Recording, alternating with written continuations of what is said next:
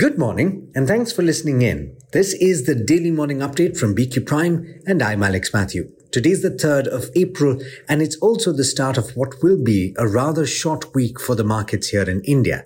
But it will be an important few days with the outcome of the RBI Monetary Policy Committee's meeting on rates to be announced on Thursday. The big news, and this came as a bit of a shocker, the OPEC Plus has announced that it will cut production of oil by more than 1 million barrels a day, abandoning previous assurances that it would hold supply steady. The announcement yesterday came just ahead of a virtual meeting of an OPEC Plus ministerial panel, which includes Saudi Arabia and Russia.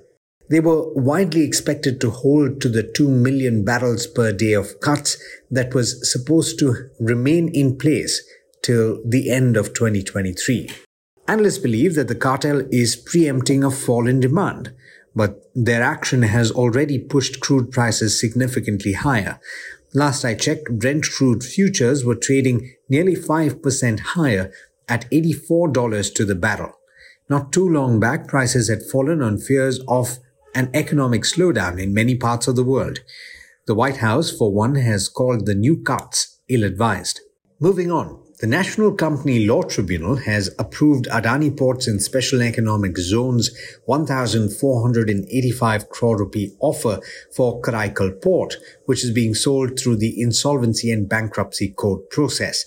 Adani Ports and SEZ was pitted against Vedanta, JSW Infra, a consortium of uh, RKG Fund and Sagacious Capital, and Jindal Power. That's a report in the Economic Times.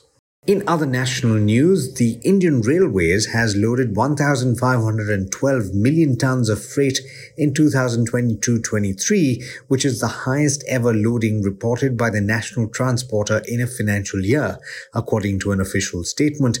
This compares to the 1,418 million tons that were loaded in the previous financial year. In FY23, Indian Railways achieved a revenue of 2.44 lakh crore, up nearly 28% from the previous year.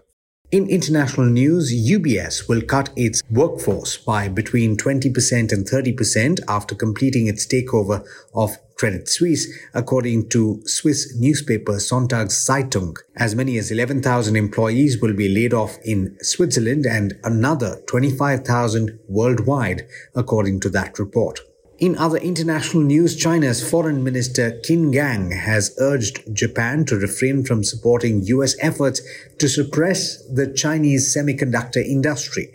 During a meeting with his Japanese counterpart, Yoshimasa Hayashi, in Beijing on Sunday, Qin said that a chip blockade will only strengthen Beijing's resolve to achieve self reliance. That's according to a foreign ministry statement, which was in a Bloomberg report. Meanwhile, China is ready to work with Malaysia and other Southeast Asian countries to speed up consultation for a South China Sea Code of Conduct, according to Xinhua. Premier Li Qiang was cited as saying during a recent meeting that China is prepared to collaborate to jointly maintain peace and stability in the area. This belies actions that China has taken over the past two decades, however, with the country asserting rights to more than 80% of the water body. International markets were expected to react negatively to the sharp rise in oil prices as these could fuel inflation concerns, but the three early rises in the Asia Pacific region have started with gains. It's now over to Niraj Shah for the trade setup for the day in India. Good morning, Niraj. It's at the start of a curtailed trading week. What's the setup for the day? Good morning, Alex. Well, the texture of the market does look different. Uh, and while uh, there is um, an oil, oil on the boil or possibility of an oil on the boil kind of thing, um, it does look that we've uh, climbed a bit of a hurdle and there is a possibility of traction ahead. Of course, subject to oil and subject to what the RBI does this Thursday. But for now, it looks good. I mean, think of the trade texture on Friday. 43 of the 50 Nifty stocks ended higher. Only four Sensex stocks in the red. 158 of the 191 stocks ended positive, and a bunch of stocks had the best move in a number of months. Infosys was up the most in 20 weeks. Mid caps like SKF India were up most in 20 weeks. Info Edge was up most in 19 weeks. even pharma stocks. I mean, Glenmark was up most in six weeks. So there was a fair degree of optimism in Friday's trade. Usually that builds on. Let's see if it's the same this time around or not. I think 17, 100 or 200 to that range now becomes a bit of a support zone. Reliance looks strong. Banks look strong. IT doesn't look all that terrible. Let's see what happens. Maybe I'm speaking too soon, but let's see. Autos relative to estimates, a bunch of them have done okay. Two wheelers in particular, Hero MotoCorp and TVS Motors were well ahead of estimates. Maruti was ahead of estimates numbers, uh, though Tata Motors wasn't. So selective auto names could actually also lend a helping hand in today's session.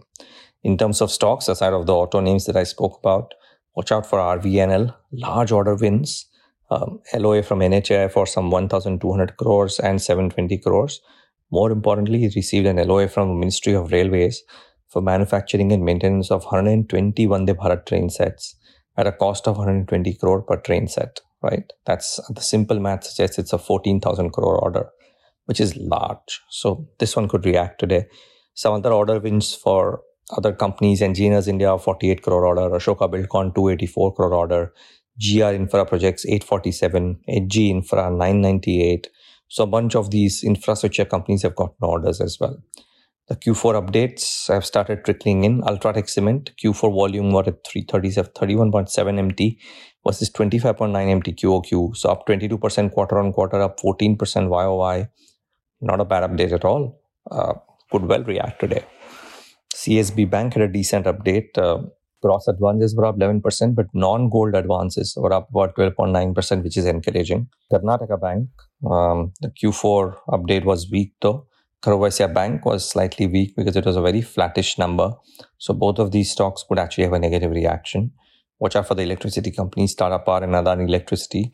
Rates have been hiked after MERC orders. Mumbai and Maharashtra will probably see a 5 to 10% hike for residential users from today. And lock-in period ad ends for Radiant cash management. So that is something I'll watch out for. So these are a few stocks that I should definitely keep in mind, or people should definitely keep in mind. And uh, for more details, of course, I mean, I'm sure the all you need to know copy will also have the brokerage updates, which could be helpful. With this, it's back to you. Thanks, Niraj. And as always, thank you all for listening in. This is Alex Mathews signing off. Have a great day and an even better week.